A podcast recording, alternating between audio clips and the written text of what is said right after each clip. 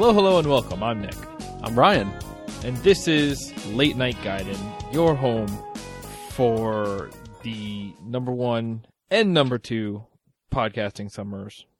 Podcasting Summers? 76, Okay. and I'm going to call it now 2022. Okay. I'll look forward to that. Yeah, so you got that, you got that one coming for you. Cool. God, I didn't I, I missed out on the first one, but I'm gonna be happy to be alive during the second great summer of podcasting. Well, I mean, nobody's going to be alive. Oh. Uh, That's the other thing you need to look out for in Oh. the coming future. Okay. You see what else do you know? Oh, um, man, do you want to know where pigs are going to be? Because I'm heavy into pork futures. You fucker. so welcome to the Gaiden. So we have we have a uh, we have a gag for this episode. We have a setup. We have a setup. We have some overriding. Uh, wh- why, why don't you give them the uh, why don't you give them the intro as it was previously established? Okay.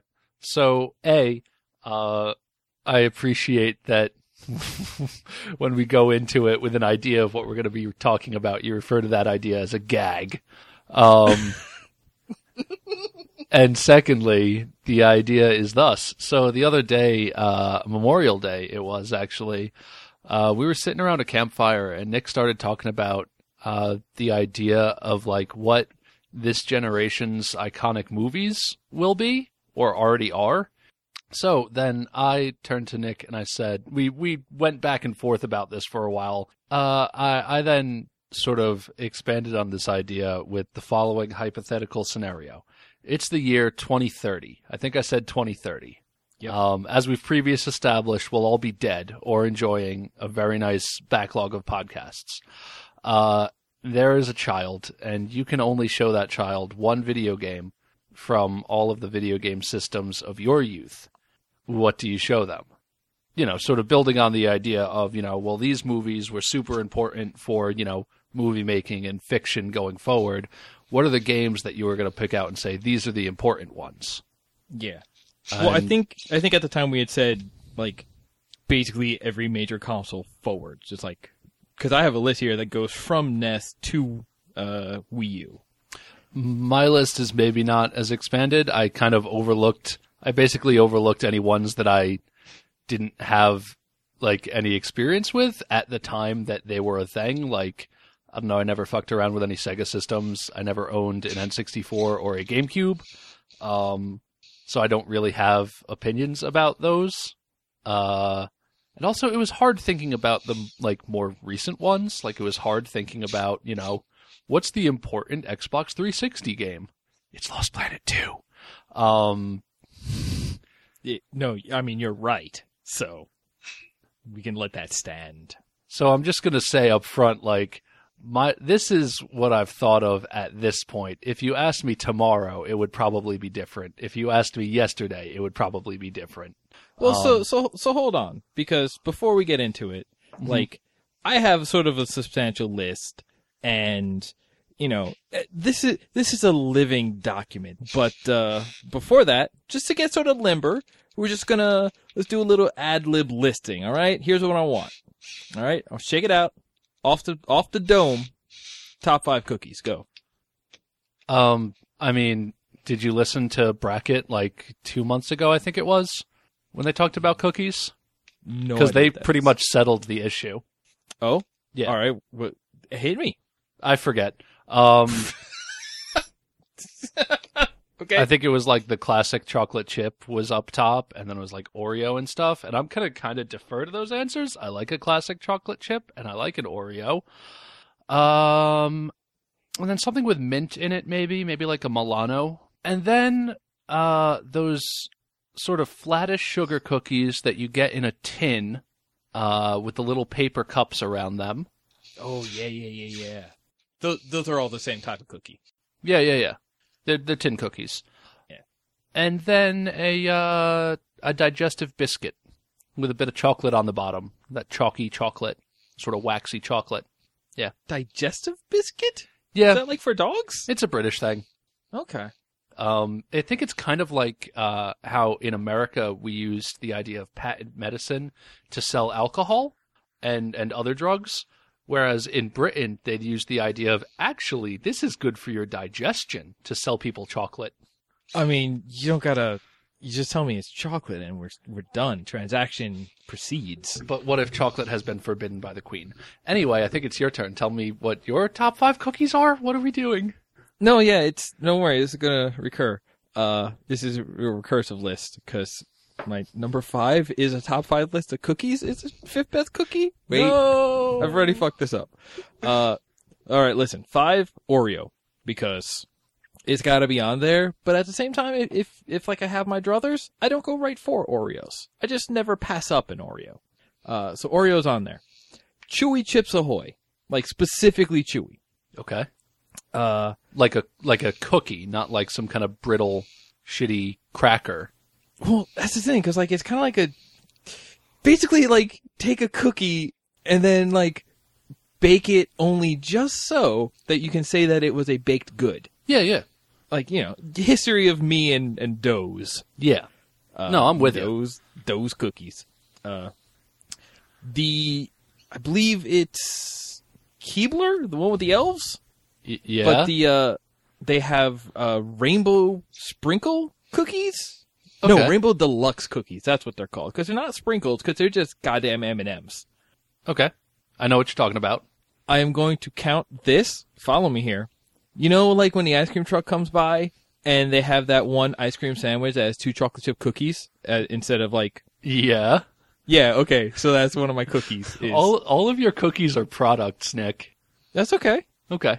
The um oh, you know like when there's like a really fancy cookie spread? Mhm. You know, like like, so, like there's a catered event and there's just like a tray of cookies. Sure. You know that one cookie that's like yellow, green and pink? Oh yeah, yeah, yeah. That weird little cakey thing. Yeah. Yeah. What what's with those? I don't know. They're like trying to be Neapolitan cookies, but that ain't how it works. But actually, fuck those cookies. You want the one that's right next to them, the one that's got like the little jelly in the middle. That's that's my fifth cookie. the one that looks like like a little flower swirl thing, and then they put jelly in the middle of it. Yeah. That's my five cookies. Okay. All right. Now that we're all, now that you got them tendons going, nobody's gonna sprain themselves. My Tell me ju- about your list. my judging tendons. Okay, so I started out thinking about like because we were we were working from the idea of like an iconic movie, right? Right. You know, it's something that was influential and sort of set it it set expectations and ideas for things going ahead, right? Right. And then I said, I don't really care about that. I get to I get to tell this fictional child that these are the only video games that exist, right? Okay. I get to basically create new reality for this child. Uh you are you are crafting a a con a, a, a world of context. which let me sort of uh, be more at peace with picking some maybe gonzo answers, such as the best Game Boy game, Dragon Warrior Monsters. Is is that like a Pokemon? It's a bit like a Pokemon, but it's like informed by like Dragon Quest, Dragon Warrior stuff. It like it has like it's in a strictly fantasy setting. Like you I forget like if you get teleported to a place. Teleportation is a thing that happens in this game. You go through like mysterious portals. Um, but like the the hometown is like this big tree that everyone lives in, and you travel to these like semi randomly generated worlds where you fight monsters and collect monsters and stuff, but like you don't throw uh, a weird technology ball at them. Like you throw a mistake, and then if they think you're cool, they come with you. All right, that sounds pretty good. Um, and Is is Yo. that why you're you're picking this over maybe a more traditional Pokemon? Why is this your uh why does this make the list? I played this game a lot emulated as a kid, and it struck me as like a very mysterious and expansive game. And I feel like that's kind of an important uh like feeling to try to get across. It's something that video games can do sometimes. And I feel like this is a really good game that sort of has that feeling to it. Okay, Because, that's- like- that's a legit ass reason. As you you move through like these weird portals to different areas, and like sometimes you're just on like these. Like I said, they're like semi randomly generated, just kind of like flat plains. You're just kind of wandering around looking for your next portal. And then sometimes you go through a portal and you get to like, it's on a completely different scale. Like it looks like you know, an overworld map from a an RPG at the time, and there's like a little city down to your south, and there's a big golem blocking your way to the city, and then you fight the golem, and he becomes your friend. Huh. Like it's really dope. weird, um, and the breeding in it is really cool. Like if you combine a slime and a dracky, you get a wing slime or a drac slime or something. I don't know. It's a cool Okay. game. That's So- what Game Boy game. So s- subverting expectations of scale, including um, the mysteries of the universe and monster mating. Gotcha. The okay, uh, sure, yeah, exactly. The mysteries Okay. of the universe. All right, what else you got? Uh, so my NES game I was saying was Super Mario Brothers three. I don't have a huge amount of experience on the NES. My first jokey pick was, uh, you know what? I changed my mind. It's going to be Kung Fu. Okay. Okay. Um, yeah, so you walk from right to left and you punch dudes, and there's actually looking at it now. There's there's like a uh, a dude's meter, like there's your head, and it gives has the mo- number of lives you have, and then there's a dragon head. And I think that's an important thing to keep track of too. Um, and it is one of the only NES games that I played on. Uh, I never owned a NES, but a friend of my mother's did, and I played that and some one-on-one basketball game. It was like uh, Larry Bird and somebody else one-on-one basketball, and that was kind of whack. But Kung Fu is a real ass game, and it's the only NES game that exists in my canon.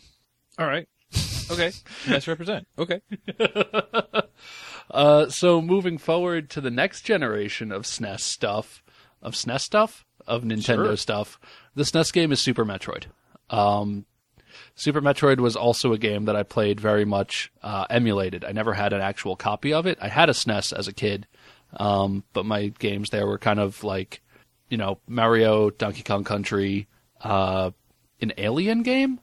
I don't forget if it was like specifically tied to one of the to one of the movies, but it was an Alien game where you like crawled around in the ducts and you had a grenade launcher. It was weird. Um, so probably not specifically tied to any of the movies. uh, They had to do weird things to turn movies into video games back then. yeah, but Remember Super- Sunset Riders? That I was actually don't. based on my dinner with Andre. what the fuck? Um,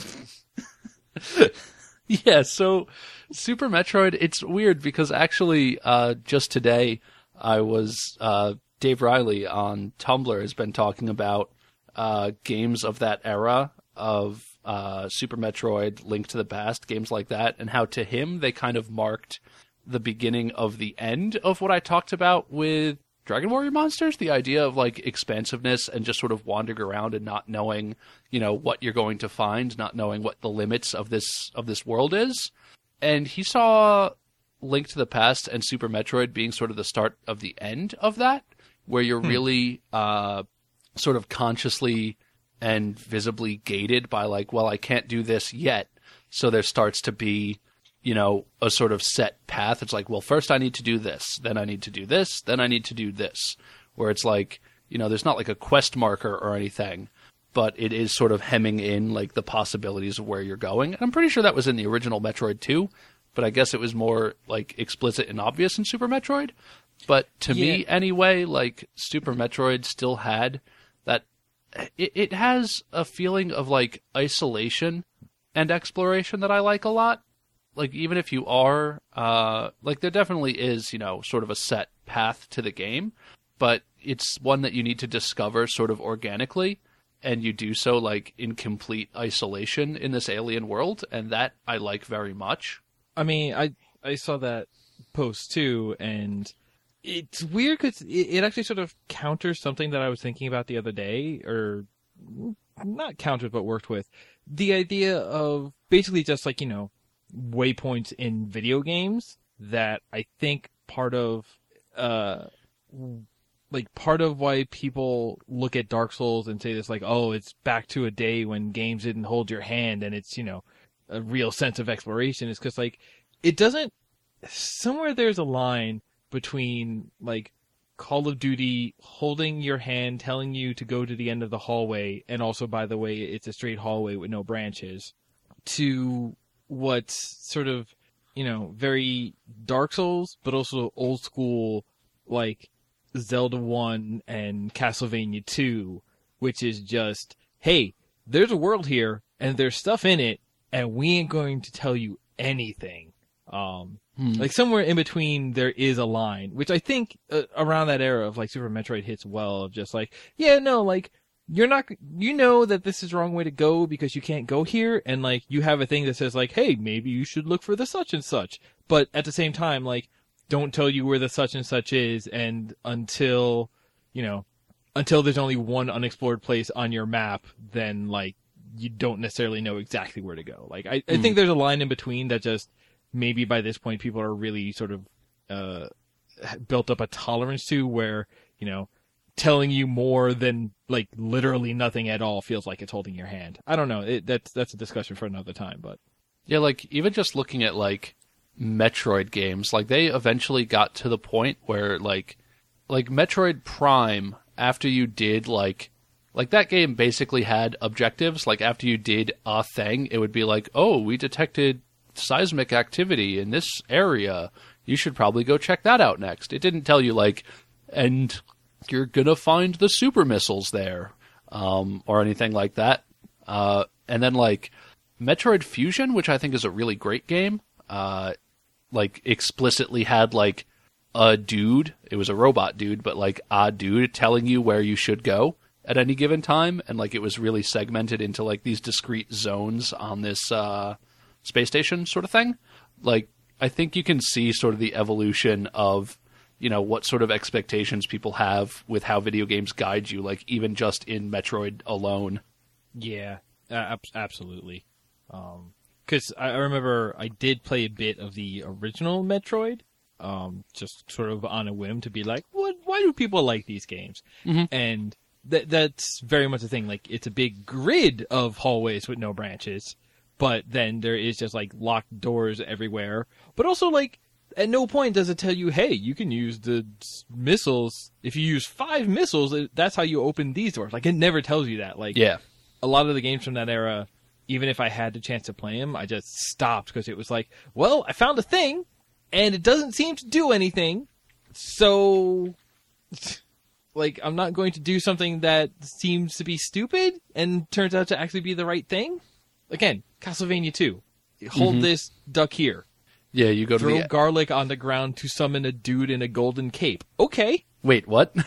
Yeah, no, that's the thing that you have to do in Castlevania 2. It's like go like after after you have a certain piece of Dracula, buy garlic, go to a dead end hallway, throw garlic down, and a man will appear and give you the next vital key piece of item, equipment, stuff, whatever.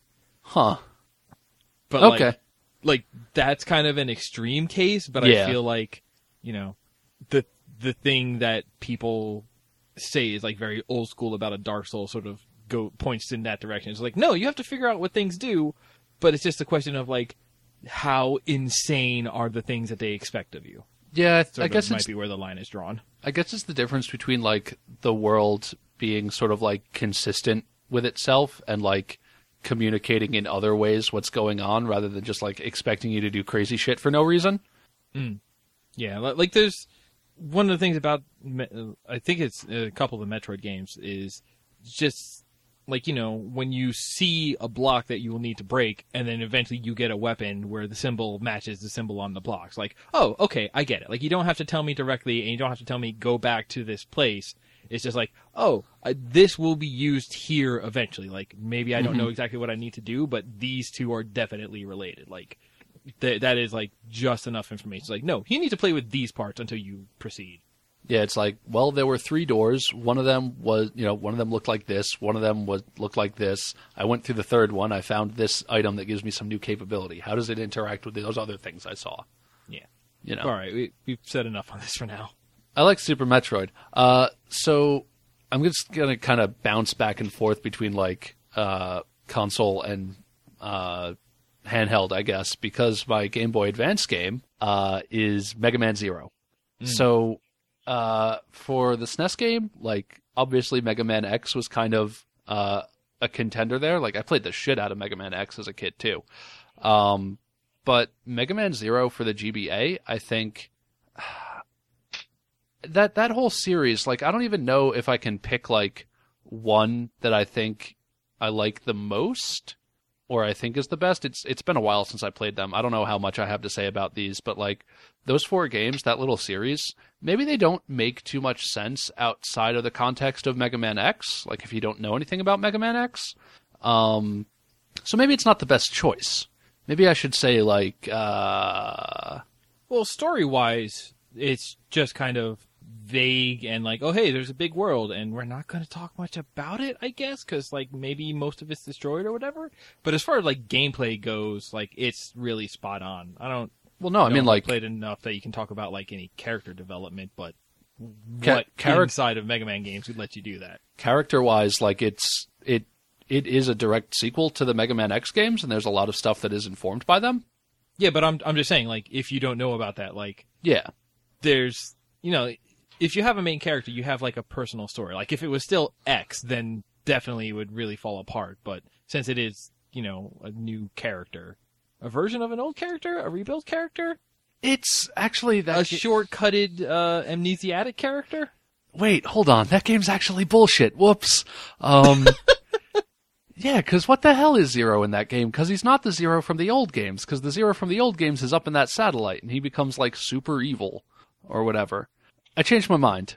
It's Advance Wars 2. yes now you have it that's the correct one Uh, because as much as I like uh, Days of Ruin, and as much as I like parts of Dual Strike, like Days of Ruin doesn't like the aesthetic of it is not, you know, its strongest suit. And Dual Strike, I think where they went with like the two uh, like the two CO mechanics and like stacking their powers and doing crazy shit where it's just like, I'm gonna turtle for, you know, th- a while and then I get like to triple move my guys and then just airdrop, you know, a infantry that instantly captures your headquarters on you. Like, I think they kind of went too far on that. But Advance Wars 2, I think, is perfect. Hmm. Maybe not perfect. Um, but it's damn good like that's actually the Yeah. one that i've been keeping in my game boy that every once in a while i'll just go like yeah i do love this game and i'll play it for like another week like, and we we like not too long ago we were all sitting around like playing it on the the Game Boy player for the GameCube and just like passing the controller around, all sitting around the TV playing Advance Wars 2. Yeah, like I have a big soft spot, not a soft spot. I I have a big appreciation for like tactics games, tactics games. Uh like some of my favorite games like I don't know, Phantom Brave. Uh I'm doing that, you know, XCOM thing obviously. Uh Final Fantasy Tactics, Advance Wars, like a lot of my favorite game Fire Emblem, a lot of my favorite games are tactics games, but like I think what Advance Wars has for it is that it's like very accessible and it also with by not having uh, any sort of like level up persistence mechanics, I think it it actually is a better uh, like tactical game than a lot of games that have that sort of combination of like you know leveling up RPG stuff and the tactics game. Like eventually, like I like Fire Emblem Awakening, but like Fire Emblem Awakening Awakening has like a negative difficulty curve where it's just like if you want to dick around on the world map long enough, like you can just trivialize the game. Yeah, it's an RPG, so you can grind it into submission. Yeah. Um, and there are, you know, there are obviously games Yeah. that have those sorts of mechanics that I, that I like a lot, like Final Fantasy Tactics, XCOM, but like with its with its mechanics, with its aesthetic, like Advance Wars is really approachable, and it's just a really fun game. It's just a really good game. That's what I have to say about it. It's a good game. That's a really good pick, and that was my pick for that slot for a long while as well. Ooh, but it's not now. No, it is not. Okay. So skipping forward a bit because I never owned uh, a lot of consoles, uh, my PlayStation pick, which I also never actually owned one, but I played a lot of PlayStation games. My PlayStation pick is Final Fantasy VI. Okay. So, like, if you're gonna pick a Final Fantasy game, like, there's, I guess, a very obvious choice for the PlayStation library, but fuck that game. I'm gonna go with the weird re-release of Final Fantasy VI that came after, like, five years after it came out on the SNES, but now with weird FMV cutscenes. Like, yeah, no, like if you're gonna pick a, a Final Fantasy game, especially pre 3D, like six is kind of the way to go. It seems. Yeah, like I love the cast. I love like the things that happen in that game. Like I, we talked about this previously, so I kind of described how much I love the second half of that game. Mm-hmm. Um, I know it's a game from 1994 and then 1999, but I still kind of don't want to spoil it. Yeah. Um, no, especially because like on the idea behind this list, like we're getting it to a point where like people might be able to play it again for the first time. Hmm. I said it. I said the line. Yep. Welcome to. Oh no. Play it again for the first time. Oh no. I said it. I sound like I'm on the trailer roll from a VHS Disney tape. Final Fantasy VI just came out of the Disney Vault, and now it's got like really weird sort of early CG faces in it. Um, yeah, so Final Fantasy VI is the only PlayStation game that exists in my canon. It was really hard not to pick Final Fantasy Tactics. Yeah, I bet it was. That's a good game. Uh, Yeah. So moving forward, my PlayStation 2 game is NBA Hoops. Oops. What? Nah, I, I honestly don't know what it is. Like after that point, like it's, I guess it's at the PS2 where I, it's hard for me. Like I still think, I st- okay. Here's something about me. I guess I think of anything from the age of the PS2 onward as still being contemporary, Okay, sure. and it's hard for me to think about it in like sort of a retrospective, what's important here kind of way, because it's just like, I, I don't even, yeah, I don't know. So also, like from PS2 going forward, I found that it feels like the library's got a lot bigger. They did. They or, did. uh, Or like, I maybe- don't, I don't know. I don't know if that's just on the whole or just like because like when you look backwards, like the the number of games that were like really good as well as notable and available is a really small pool. So we all have a lot of shared experiences on them. Mhm. But when you start getting to the PS2, like it's not just you know SNES versus Genesis anymore, but it's like who's playing you know Guilty Gear versus who's playing Devil May Cry versus who's playing Final Fantasies again. You know, Final Fantasy X. Like it, it almost like it, the library got big enough that there were subcultures, so it's hard to pick Mm. like one iconic game from the era. So the same kind of problem I ran into on 360 actually. yeah, so I guess kind of just if this is going to be a reflection of my personal experience, then my PS2 game is going to be like Armored Core 3. And I mean, there's like a really weird gamut of like PlayStation 2 games because like it had a really long life. Like hell, I mean, there's still Vita games being released like currently. Are there still PlayStation 2 games being released currently? Probably. Boy, uh, there's probably not any more new PS2 games, but But let me tell you about Armored Core. So Armored Core is from a little company called From Software, who have really been swinging for the fences recently. Uh, but like their reputation was sort of always for making just sort of like inscrutable, complex, and bad games. Hmm.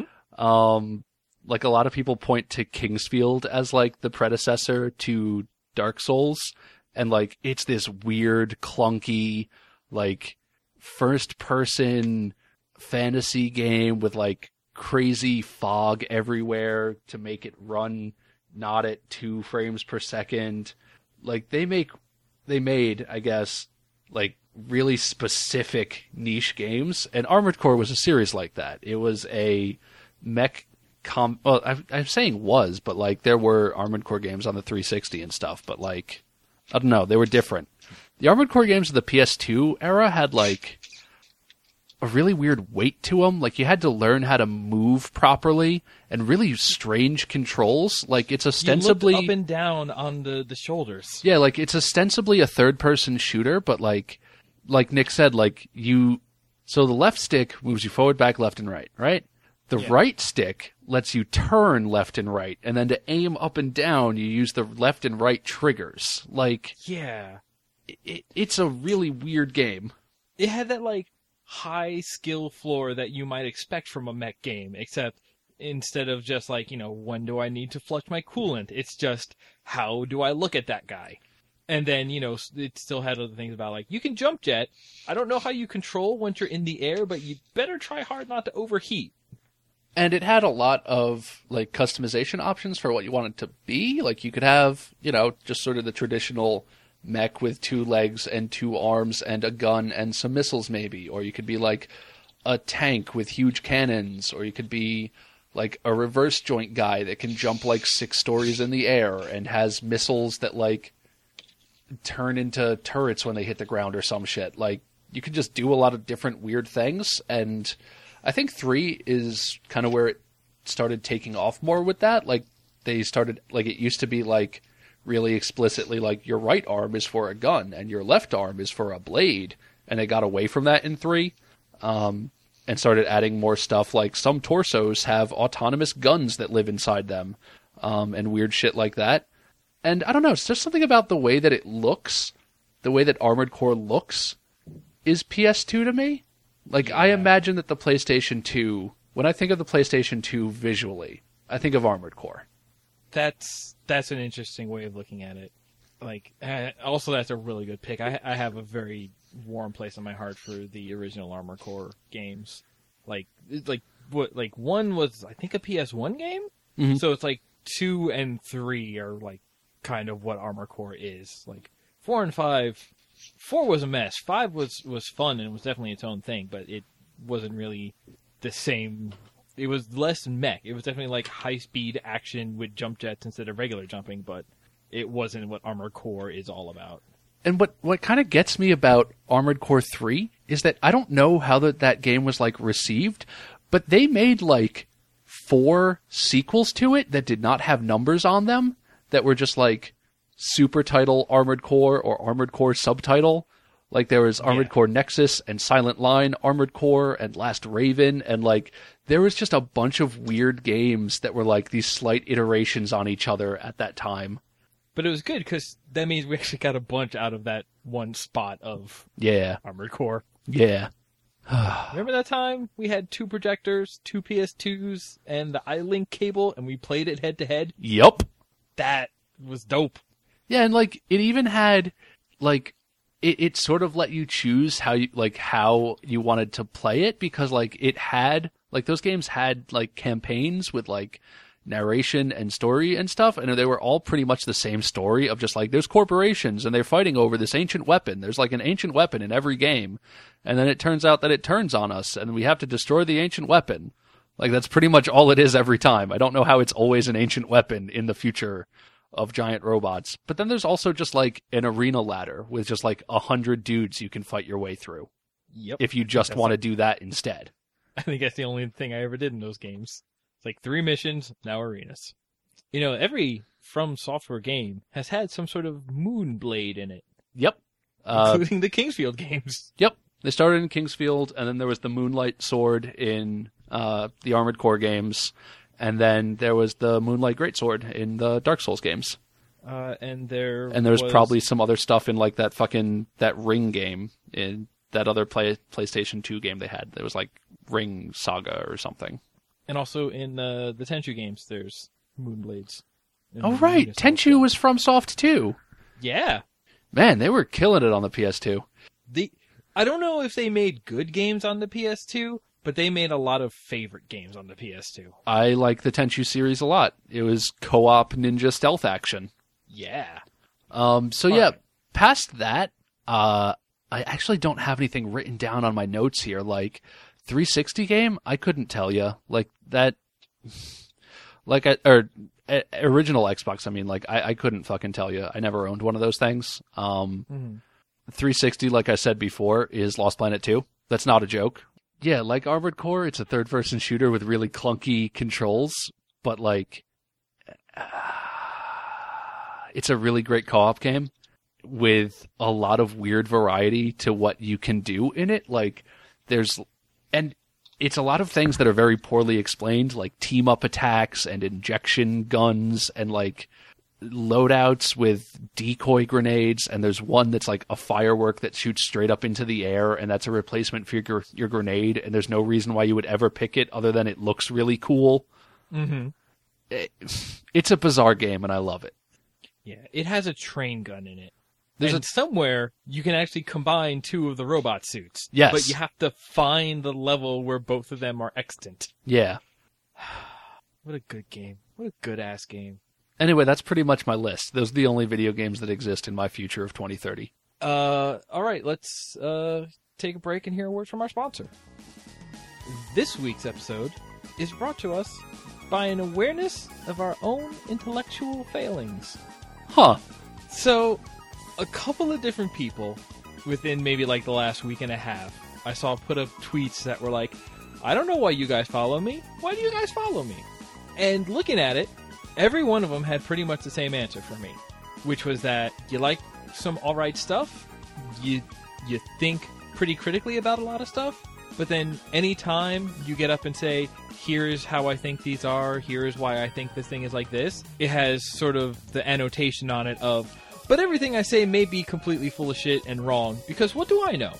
Hmm. So just the only people I find, you know, tolerable to enjoyable are the ones who know, like, no, I could be the idiot too. Yeah, I can appreciate that sentiment. Okay. Okay. Back to the show. So, Nick, Yo. in the future, what games would you share with the last generation? Oh boy. Hmm. So I'm looking at my list, and I'm already feeling like I may have made a few mistakes, That's all right. but I don't know where I would fix them. Because a lot of this for me isn't necessarily about what my favorites were or what was iconic to me. Hmm. Because if it was about that, Tenchu Z would be on this list, and we would have to throw it out, basically. Um, so for the NES, I'm thinking Dr. Mario. okay. Uh, that's really like the uh, like I was thinking of something to put on there, and maybe like a Kirby. No, like when it comes to like platformers, none of them. A lot of the stuff on the Nintendo was a lot of garbage. Mhm. You look at who was making games back then, what the system was capable of, and how the people making games did not take into account what the system was capable of. And there's just a lot of butt on the NES. Mm-hmm. Um, so it's like, okay, you want Tetris? Do you want a Mario game? Uh, do you want The Legend of Zelda? Um, and two of those I have covered later on. And if I'm going Hmm. to pick a puzzle game, I'm actually not going to go base Tetris. Like Tetris is sort of like the grandfather of games of, of puzzle games, but that's not necessarily where I'm going to. That's not the one that I'm going to hold up. I'm going to have other puzzle games. Mm-hmm. So Dr. Mario, because in a way, Dr. Mario does kind of sum up the NES because it's like, hey, here's what we were able to do. This is actually pretty fun, but at the same time, you look at it and you go, why is this such like a weird and awkward way to play this game? That's kind of the NES. Um, SNES. I can't believe you were so wrong. It's Super Mario World. It is the best video game ever made. Now, I like Super Mario World, but I might be one of those weirdos. Well, hmm. It's hard for me to pick if I like Super Mario World or Super Mario 3 better. I mean, Super Mario 3 was real good. Super Mario World is the best game ever made. Hmm. That is a strong argument. Like, if you're still having trouble, I'll say it a little slower. Okay, one more time for me. Super Mario World is the best game. Now, that's a video game to be sure. Mhm. Ever made. Not like a made cafe, but like created. Wait, it's better than Whirlo? It's better than Lolo. That's not what I said, but I'll take it. Um, yeah, Super Mario World. Like, that's the thing. I put that on my list. I have no other platformers. Gotcha. Straight up. Just Yeah. like, it's like, okay, I never need to represent this entire genre Hmm. anywhere else on the list. Like, you have this game. Like, oh hey, some like PlayStation 1 platformers? No, play Mario World. It's better. Hmm. It's, it, you have at least as much fun. Probably more fun. Yeah, honestly, You like, get that cape. You get that flying physics. You get to like spin jump off of Yoshi to do impossible jumps. You get that thing that turns you into a hot air balloon for some reason. Yeah. You get the seeds of an inflation fetish. Exactly. I wasn't gonna say it, but I definitely thought it. So thanks for bringing it out. No problem.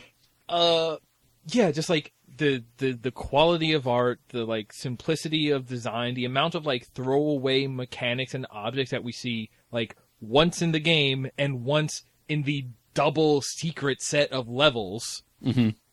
Double secrets. Yeah. Secret exits, world maps. You can throw enemies at other enemies. This game has everything.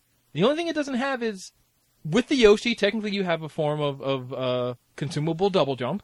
Like the only thing it kind of doesn't have is wall jumping, but like if you have a double jump, I'll let that go. And like even though it is, you know, a world that's discreetly separated into levels, like it does still like like you said, there's a secret world and then there's a double secret world. Like there is it it has that sort of sense of of mystery and expansiveness to it. Like okay, is there or is there not actually a level underneath Butter Bridge? There's just a shortcut to a star, right? I don't know. There might be. Because like that's always something that got to me like as a kid i saw in the ending scroll in the credit scroll they show you all the enemies in the game including these torpedo fuckers that i never saw in the game as a kid. Yeah. and i always assumed like well there's that big empty space in the water under butter bridge. That must be where that level is. I don't think that's even where it is. See, and like like you were talking about a game that has like a sense of mystery and a sense of however much you play it, there could still be more of it that you haven't seen. Like that's what I get. That's what I Mm. get with Star Road. That's what Mm. I get with e- even in like what was it the Donut Caverns where it's just like here no we're gonna show you where bonus levels are on the map, but you need you to can figure out how play to through all the there. levels and just go right around them and you just go but what about that? Mm. you could beat the game and still have never seen it. Like, just like the the a, a world doesn't have to be like completely contiguous to to feel open, Mm. but you know your segmented levels should have multiple exits and not just like branching from the same exit, but just like somewhere in the middle you need to do something nuts, and then when you get back to the world map, you go somewhere else. Mm. Um, but yeah, Super Mario World, like you could throw away the rest of the list and you'd still be fine, but we're gonna keep going. Um, yeah super mario world's a really great game because on the Genesis we have Sonic Spinball. you fucker. Like, it was actually kind of hard not to put um, Shining Force in here Mm-hmm. because Shining Force is like your JRPG plus it's a tactics game. Like it's basically like a Fire Emblem, but back then. Um, but no, there's actually something to be said for the idea of spinball, pinball, pinball represent, and it's my favorite pinball because there's like sections where you kind of got to run around to get to other parts of the table. Like it's an adventure. Like uh, just like the art and like the worlds they create for each level. Like there's only four levels Mm-hmm. but I don't know. They feel pretty like expansive and well built. And as far as pinball goes, it I think it feels pretty fun. It's Sonic Spinball is at the very least my absolutely my favorite pinball game. Is it your favorite Sonic game? mm I don't think so. I don't think so, but it's close. Mm-hmm. Um, you're thinking of Sonic Shuffle. That is That's not my favorite That's not Sonic your game. favorite God Sonic damn. game. Okay, Sonic All Spinball. Um, uh, for the Game Boy, The Legend of Zelda: Link's Awakening. Link's Awakening is a really strong game. Link's Awakening is really strong because I and I think that you know again we were talking about the line like you were talking about it for Mm. Metroid I'm talking about it for Zelda I think it hits that line where sort of like the constraints of the hardware kept them from being able to just like you know big map big waypoints you know clearly lay out where you need to go next but at the same time it's a step up from the NES so you know, you get story, you get NPCs, you get people that you can talk to to eventually, you know, figure out where you need to go. The graphics are just high enough that you can do a lot of that sort of symbolic knowledge of just Mm. like, oh, this looks kind of like that. I bet they go together. Um, There's interactions between things, like you shoot an arrow into a bomb and you get a bomb arrow. yeah, and like as far as that goes, like if you're gonna play any sort of 2D Zelda game, you could do well with either Link to the Past or Link's Awakening, and of those two, Link's Awakening was my first, and because it's like that half step back away from handholding, that's actually the one that made my list. Mm. Um, also, I had to put Super Mario Brothers, Super Mario World on the list because it's the best video game Yeah. ever. Yeah, and that that precludes you from. Yeah. Yeah. All right. Next generation, Nintendo 64. This one kills me because I hate this game because it's Mario Kart 64. Yeah. Yeah. It's like and there was another kart racer on the Nintendo 64 and it was Diddy Kong Racing. hmm But like when it comes to what is the N64 known for, like it was very much, you know, a dorm room game, hmm a dorm room console, and it was either GoldenEye or Mario Kart. And honestly, GoldenEye doesn't need to show up because that gets covered by a game later on in the list. And because it's garbage, and because it's a bad video game. So here's the secret: most N64 games are garbage. um, did you see the one that had all the monkeys? Which? Donkey Kong 64? Oh, okay, yeah, yeah. Because who wants to play? Who actually wants to play uh, a rare 3D platformer? I know that many people hold them up as a sacred cow, but who actually wants to play one of those games? I would rather play a game where you're playing as a literal sacred cow. It'd be like Okami, basically. Yeah, that would be pretty rad. You don't get a fiery sword, you can just shoot milk, I guess. Hmm. Yeah, it sounds alright, actually. yeah, so, like, there's a lot that you can do on the N64, but when you say, like, what is 64 iconic? It, again, it's GoldenEye or it's Mario Kart, and so I, put, I pick Mario Kart. hmm Um, that's where that lives now. PlayStation. Tony Hawk's Pro Skater 2. Yeah, that's a PlayStation S game. like so I played a lot of PS1 games. That was like the era right after we moved near to a rental shop. hmm So just like you want to play some Spin Jam, you want to play some Puzzle Star Sweep, you want to play some Forsaken, you want to play some uh Carnage Heart. Like the PS1 had a big library and a lot of them are good. It's got weird stuff. It's got Bushido Blade, it's got uh I believe it's Brave Fencer Musashi is the PS1 Yep. one.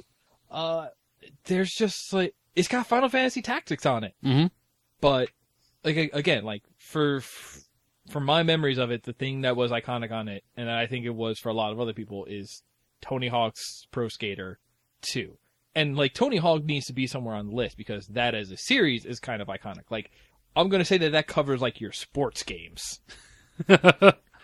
but but like for the game where you're sort of you know modeling a real life sport activity because you know the same can be said Kind of, of. of Madden football. Okay, yeah, so it's super arcade and high score based, but but so and it was going to either be Tony Hawk two or three. Two is the one where you have the secret level at the end, which is basically Star Road again. Mm. And when you load up into it, the dude just cries out from the heavens, "Skate on, my son!" So I I always like that. That was striking to me. Hmm. I don't know if it had the uh, it had the custom skate park mode. Yeah, I don't could. know if it had the like trick graffiti mode. That might have been three. So maybe I picked the wrong one, but it at least had. It at least had horse. It definitely had horse. it had horse. Um, yeah. All right, Dreamcast. Now I know what you're thinking. Seaman. Man. I went with Soul Calibur, really? the original Soul Calibur, because that's also like the Dreamcast is basically the home of fighting games. Because like you said, Rival Schools, Street Fighter Third Strike was on there, Marvel vs. Capcom 2 was on there, Soul Calibur is on there. Uh, what's the other one that was just uh, Dead or Alive? I believe actually got its start there. Um, so that's the thing. Like the truth, if you want to count Virtual On as a fighting game, it's Lock On Combat. But yeah, if you want like the thing that the Dreamcast actually like, there's a lot of weird stuff on the Dreamcast. Like if you want to play some Cannon Spike, if you want to play some Dynamite Cop, if you want to play Ill Bleed, if you want to play, and, you know, Sonic Adventure and Sonic Adventure 2 were on the Dreamcast. But I already have Sonic Spinball, so you know, Phantasy Star covered. Online was on the Dreamcast. yes, like that was where we got our start really doing online stuff too. Soul Calibur though, like Mm. if if Dreamcast like actually had all of the best fighting games on it, it should probably be a fighting game. And if you're going to pick a, a fighting game that maybe not is like the best, most competitive, but like the most accessible and the most sort of addicting, like the most sit in your garage and play this game over a summer, it's probably Soul Calibur. Like that wasn't necessarily what it was for me, but for a lot of people, it sounds like Soul Calibur, you know, is truly a Dreamcast game. Mm. Except for like the people where that was the game that they had for GameCube. Soul Calibur 2. Yeah, Soul Calibur 2. Which, if you're going to talk about that, I prefer 3 because of the custom fighters. 4 has a guy whose name is uh abbreviation. No, not an abbreviation. An What's acronym. An acronym. Thank you. Was that 4 Uh, or was that 5? Did they get to have 5? They're all four. No, you're right. Four is the one that had Darth Vader and Yoda. So, Yeah, 5 is the one with the guy named Zwei, but it's an acronym. and he is a ghost werewolf Yeah, his stand user. his weapon is a werewolf man that comes out of a portal. that JoJo Games was on Dreamcast. So, yeah. I guess the thing, Was it Legacy for the Dreamcast- future? like, what is iconic about the Dreamcast is going to be fighting games, and out of fighting games, it's going to be Soul Calibur because there's like Soul Calibur like has kind of always been good or at least something that you reach for, like even until like four, and then it was like, oh, let's go play Street Fighter four instead. But like Street Fighter, there's sort of a barrier of entry in there where like you can, no matter who's around, you can say like, let's play some Soul Calibur, and Mm. they'll get into it. Um, we had a, a lot of gamer sig meetings where Soul Calibur was just like an off the charts fan favorite. Yeah. Before we move on to the rest of to the generation above that, I guess no Dreamcast probably was like in the generation with PS2. Yeah. So maybe I introduced it too early because we gotta talk about the Game Boy Advance. Oh, yeah, we do. Uh, because my Game Boy Advance game is Final Fantasy VI. Why? Uh, because it actually came out after that PlayStation version. I find JRPGs, anything where you can grind, works better in a portable format. Because if you're going to grind, you're going to grind on a bus Nick, have you played Final Fantasy VI? a little bit, and then somebody like dance and a monster died, and I don't know. The like games like that just make more sense to me on a handheld, especially because like you know picking from menus stuff. Especially because like on the GBA, what else do you got going on? You got Advance Wars 2, which, like I said, You've that was in here for a um, really long time. Uh, what's it Um, called? Uh, uh, not Portrait of Ruin. Uh, Dawn of Sorrow? No, that's DS. Uh, Aria, sorry. Aria of Sorrow. Yeah. Like, yeah, okay, that's in there. There's, there's a, there's maybe like five, like, really good GBA games that were only GBA. Um, cause like there were all the like Mario Advanced games, which were just parts, ports of Mario 3, Mario 2, and Mario World. Um, but you know, we already got Super Mario World on here. Cause, you know, I could put it on here twice. That, would that make it better? Um, but no, yeah, like, I don't know, it, it made sense to because you need to have Final Fantasy representation on here because that, as the series in video games as a franchise, has been so iconic. Like, how many of these consoles does it span? So why not put Final Fantasy IV on the Game Boy Advance? Because I hear six is the one you do. Because it probably also has an airship because it's a Final Fantasy game. It's got Magitech armor and you suplex a train. Yeah, that's all true. So I think that's why that's the because it's either that or it's like PS2 is going to be 10 or 12 or PlayStation 1 was going to be 7 or 8 and like 7 or 8 I don't think either of those are good games and 10 I don't think was a good game and 12 was like really past the point where Final Fantasy started to change what it was. Yeah. Like it was still like a Final Fantasy ass game but then you were like, "Oh man, you could like turn this into a an MMO real soon." And then you had 13 and 14 uh, 11 and 14 yeah. something like that 13 was the Uh, one with, with lightning. right gross but yeah so final fantasy 6 that's where that lives um listen i'd pick that over super robot wars Yeah, So, why? uh I'm I'm just confused because I never thought you were a person with much affection for Final Fantasy. i don't like like i said for for me this list was more about like representation Gotcha. of iconic things not necessarily just what i like Gotcha. um also so this is going to be a weird one even by that standards gamecube Okay. All right. I didn't own a GameCube until I think like a month before I owned a Wii, which was already like halfway through the Wii's lifespan. Mhm. Um, so my GameCube game is Twin Snakes. Iconic GameCube game, Twin Snakes. So it's the exact half step between Metal Gear Solid and Metal Gear Solid 2, neither of which I really felt like picking because uh, I had to do other important work on the PlayStation 1 and because like there's always a fight over which is the best Metal Gear Solid game. hmm Like is it is it 2? Is it 3? Is it 4? Is it 1? So, how about 1.5? And it's clearly the one directed by the guy who did Versus. Yes. Um, so apparently Kojima actually has a cameo in Versus somewhere. I'd never spotted him though. oh, really? Got to watch it again and look really close. That- Yeah. that's that's what I heard. Then again, I think I heard it from Dan Reichert, so fuck it, whatever. Um, but yeah, so like people don't necessarily look well on that one. I played through it not too long ago.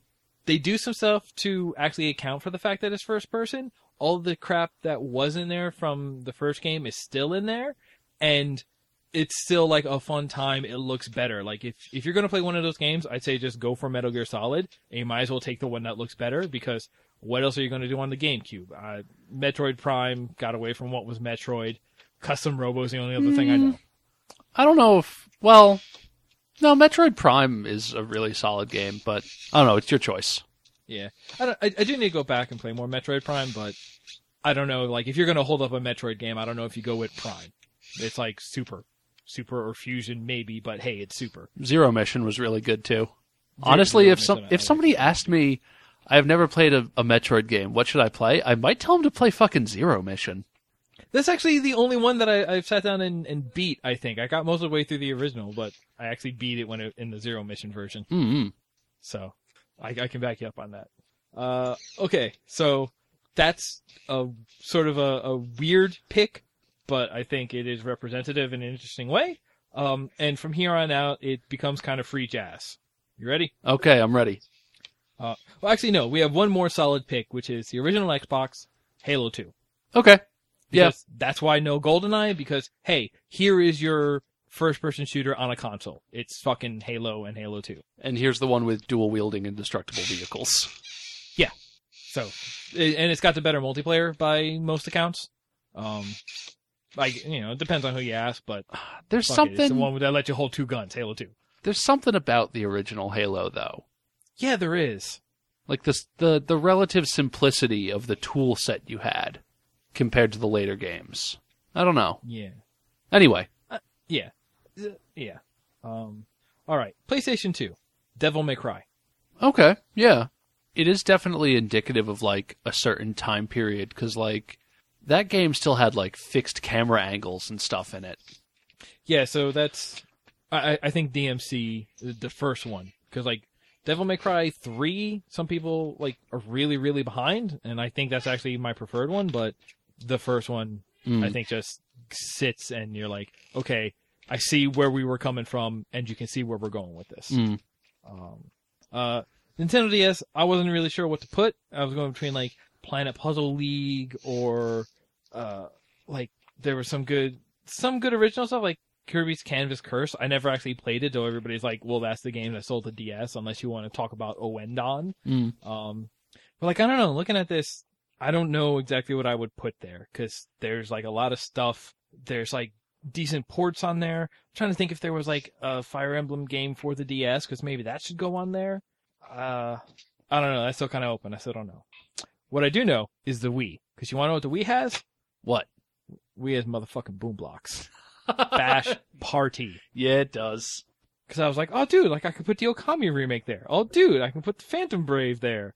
No, I could put Boom Blox Mm. because, like, a lot of people had the Wii Sports, but yo, that comes with the console. You should play Boom Blox. Like that is playing with blocks, and it's the funnest thing. It's the it's the funnest thing. Yeah. 360. This is what I said from the beginning. I'm still saying it. Super Puzzle Fighter 2 Turbo HD you fucker.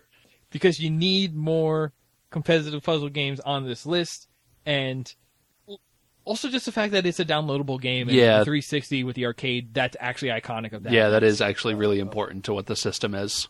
Yeah, because like it was either going to be that and Forza if I had to put a different game on a on the PS3. Mm.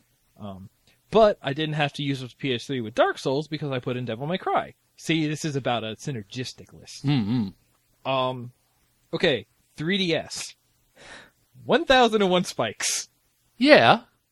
Yeah, because like, name me a really really good uh 3DS game that isn't like a port of or upres version of a N64 game. I mean, And I already have a Zelda game on my list that I think is the best Zelda game. I mean, Fire Emblem Awakening is pretty good, but I don't think it's. Hmm. It's pretty good, but like, I, I would have put uh, Advance Wars or Shining Force long before I put that. Sh- really? Yeah. Shining Force. Yeah. Okay. I think Shining Force is really good, or or even just like an earlier Fire Emblem, but Yeah. something on the GBA. Yeah, again with the 3DS, it's it's that problem of thinking of of contemporary things because that one is actually contemporary. Yeah, but you know, just to to so like I don't have anything for Xbox One or PS4 because I don't even have those systems. Yeah, Um, but yeah, like so, thousand and one spikes. I think that's now the only other platform I have on my list, and it it is a really great game. It's a great game. It's you know a downloadable title dealing with that. I the thing that I like most about the 3DS is the fact that it has the like when you have 2D games that you're playing with 3D parallax fields. So like uh, Shovel Knight, the Sonic remake that they did for 3D, like those are kind of all the ones that I love most on that system. Mm. Um, a lot of the virtual shop stuff. Um, also, this is a way that a game that otherwise would have been like PC only, like you can get it on the Wii U and the 3DS. Mm. And I wanted this here because actually the Wii U is Smash Brothers. Smash Brothers, Super Smash Brothers for Wii U. Yes, Super Smash Brothers for the Wii for the Nintendo Wii U. Um, because like it could have been the Wii one, which I don't know, maybe that would have actually been a, a better pick. But I needed to put Boom Blox, and also because if I didn't put it here, what was going to be on the Wii U? Uh, Like even the pack-in game is sort of like, oh yeah, that exists. Splatoon came out last week. I'm probably gonna like getting Splatoon on the way home tomorrow. It's gonna be weird. But yeah, long list, and that's what I got on it. It's a PSP Disgaea. There's my other Tactics game. That's what it was. I Uh, scrolled down in the margin. Actually, that's one that I overlooked. PSP is Monster Hunter Freedom Unite, like straight up. Yep. Um, Monster Hunter on the PSP, like visually, it's obviously less advanced than like even Monster Hunter Portable Third on the same system, but there's something about it very basically that I like, even compared to other Monster Hunter games. I don't know if I can really explain it, and I don't know if I really want to take the time at this point. Yeah, we we've been going on a long time with all this, but hey, it's done. There's your lists. Mine was too long because I thought too hard. No, it's all right. Mine was too short because I didn't think about it enough. I even forgot to like make a note of some of the things that I did think of. all right, how do we close these down? Oh, uh, we say them all. This has been a late night guiding episode. Uh, with Ryan and Nick. Hi. Uh, you can find the show notes by going to our website, which is alikustudios.net slash podcast slash late night. Uh, you can also subscribe to our show through iTunes. You just, you just search for, well, if you search for Aliku, everything comes up. yeah. Because hey, we also do like two other shows on the network. We do No Credit Continue, which we just put up an episode about. Um, uh, what did we talk about? Uh, the Pokemon the trading card game online. Yep. Um, and we have like the next three weeks lined up now, maybe four, depending on if I get a response to an email I sent out earlier. Uh, we also have Orbiting the Ghost Planet, which we're hopefully going to get back to recording episodes on that, where we talk about uh, Space Ghost Coast to Coast, like a rewatch podcast. mm Uh, and you can also we have a stream that just has all of those shows, which is the one that you want to get if you want to have a new episode every week and don't necessarily care what we're rambling on about. Uh, we also have a Facebook group. You go Facebook Aliku, you like us, join us, get news that way. Uh, we're on Twitter at Aliku. Uh, so reach out to us that way if you have something that you want to say, if you have some kind of feedback that you want. There's a YouTube channel where you can see such thrilling content as chicken runs and my ongoing XCOM series. Yeah. There has not been a chicken run in a while. I did put up that video of playing a little GTA online, and I think I want to do a couple more. Okay, that's going to do it for the podcast. Uh, we will talk to you in the future. future, future, future, future. Until then, take care of each other.